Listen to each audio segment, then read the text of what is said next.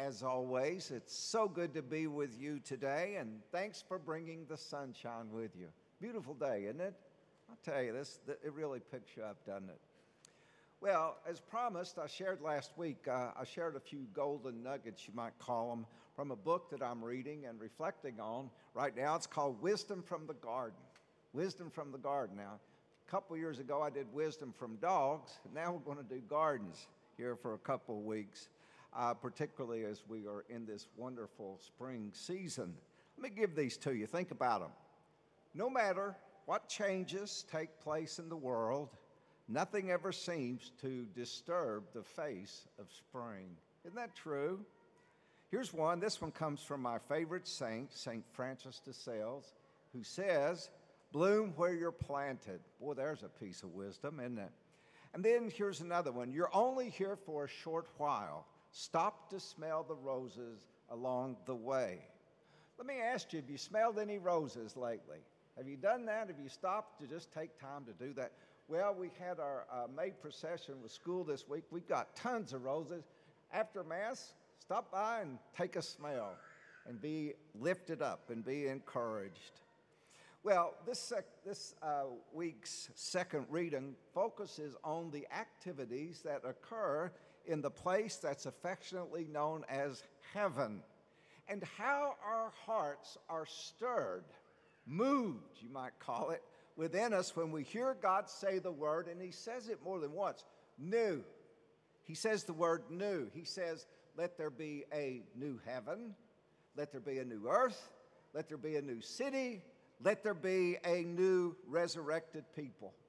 And at His voice command alone, the Lord Almighty speaks into existence the new order of things as they will be for all eternity. That's pretty powerful, isn't it? Powerful voice command. You know, we like to say to Siri, turn on the music, or Siri, what do I do about this? But uh, God just said, His voice command just creates things out of nothing. Well, can God do that? Can He? Is He capable of doing that? Well, of course He can do that. Absolutely. Look at you. You're here. He created you, didn't He? Well, sure. In this beautiful place that we're in, uh, God can make things happen just at the command of His voice.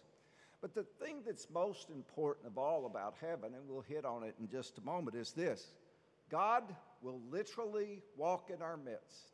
He will walk in our midst, and we shall see Him face to face. Isn't that what the scriptures teach us? We will see God face to face. So, uh, heaven's this beautiful place. What I'd like for us to do this morning in a couple of moments is to reflect upon what else John has to teach us about heaven and what heaven is going to be like. The first thing that we see in John's vision of heaven is that the inhabitants are utterly amazing. They're utterly amazing. Well, here's what happens um, at the second coming of Christ, see, Jesus told us he's coming back again. And at his second coming, his second return, those who have died in Christ and whose bodies now, now lie in a state of rest, they will be resurrected. They will be resurrected like Jesus' body was resurrected on Easter morning through the power of the Holy Spirit. You know, God will raise us up and with a new body. And once the resurrected body and the soul meet Jesus in the air, they will be reunited once again, and the person that God has created us to be will be made whole. And then from there, we will go on to dwell forever with God in the new city. Doesn't that sound neat? Well, listen to how the inhabitants, or as Paul calls them, the citizens of the new city, are described.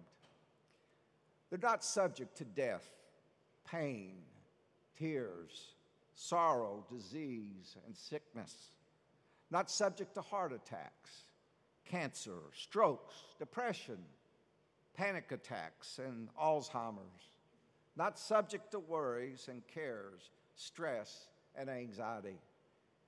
You know, in the world we live in today, it's hard to believe that such a place exists, doesn't it? But it does. That's the reality of life. It does because God loves us so much.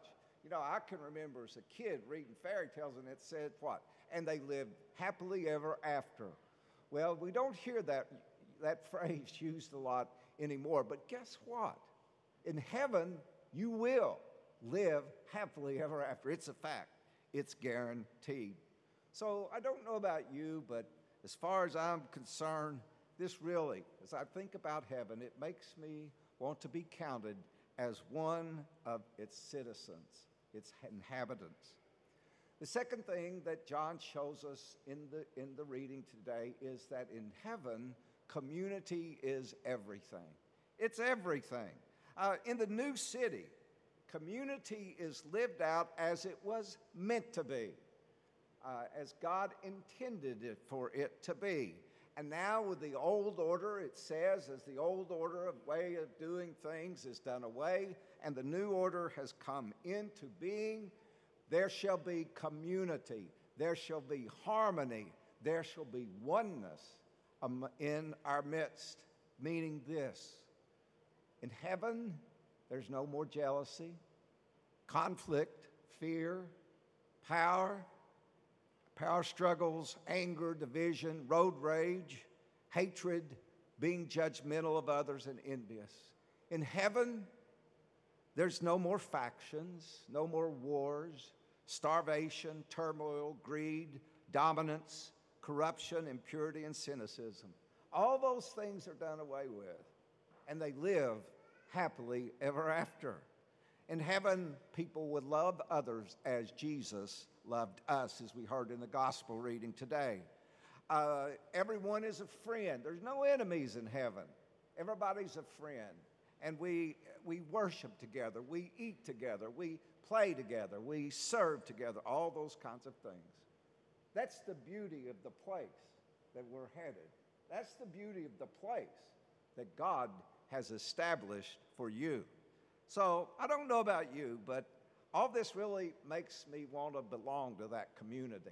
Now, St. Albert the Great is one of the tight, tightest knit communities I've ever seen.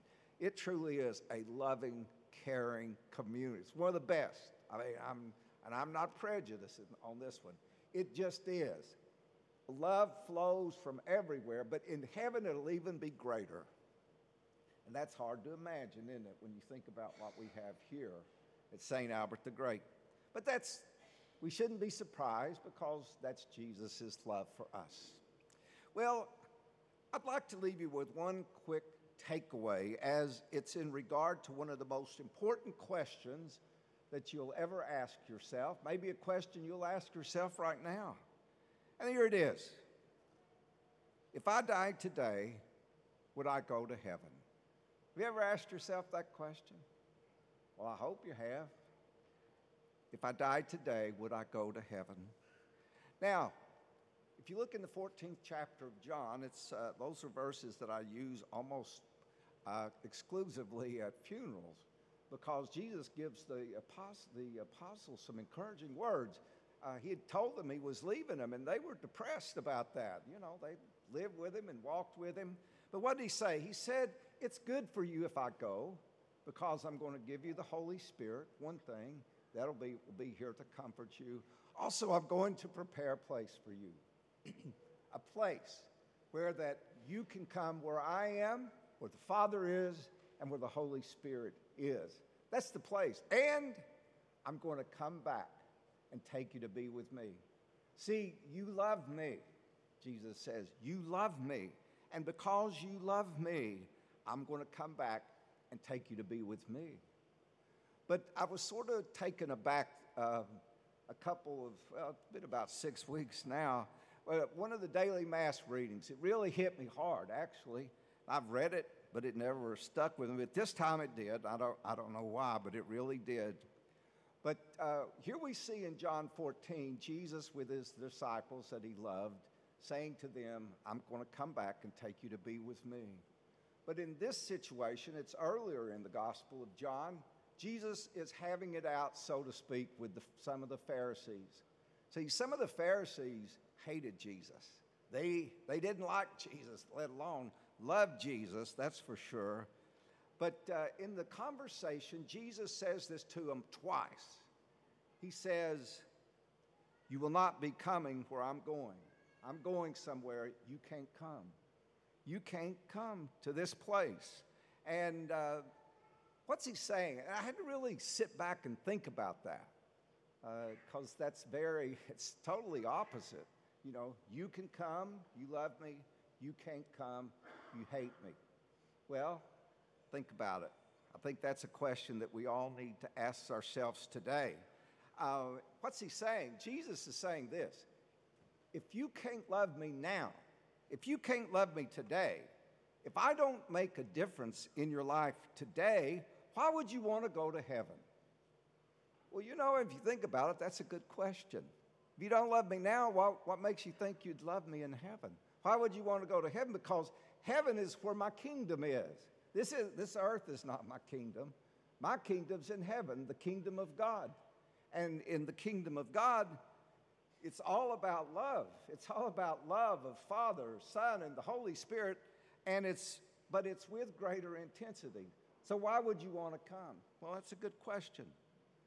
But it leads to one other thought as we as we contemplate this question of do I really am I really going to heaven? And it's this.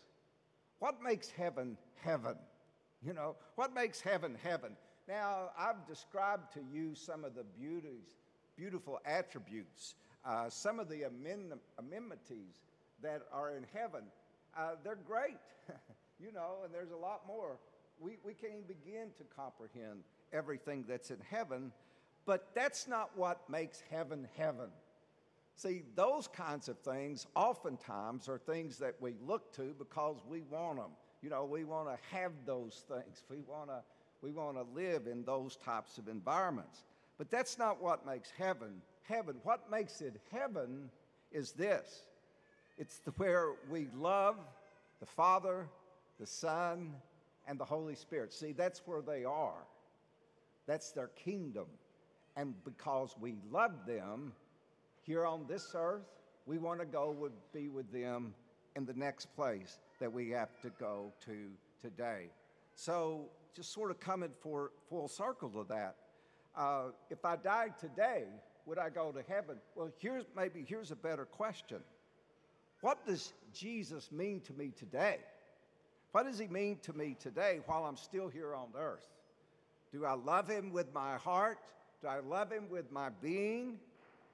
In my heart, have I chosen today, while I live here, to live, to love Jesus each and every day to the degree that I am knowledgeable and capable of doing? That's the question. Because otherwise, you know, if you don't love him here, why would you love him there? You know, it's just more the same. Something to think about. Well, I'd like to leave you with one thought for reflection today. As we eagerly look for our Lord's return, reflect upon the recent words of Pope Francis. He said this I am traveling in life to meet Jesus, and this meeting will make me happy forever. In the meantime, I will grow in holiness and I will help others to find and make the journey as well. Thank you, Holy Father. God bless all of you.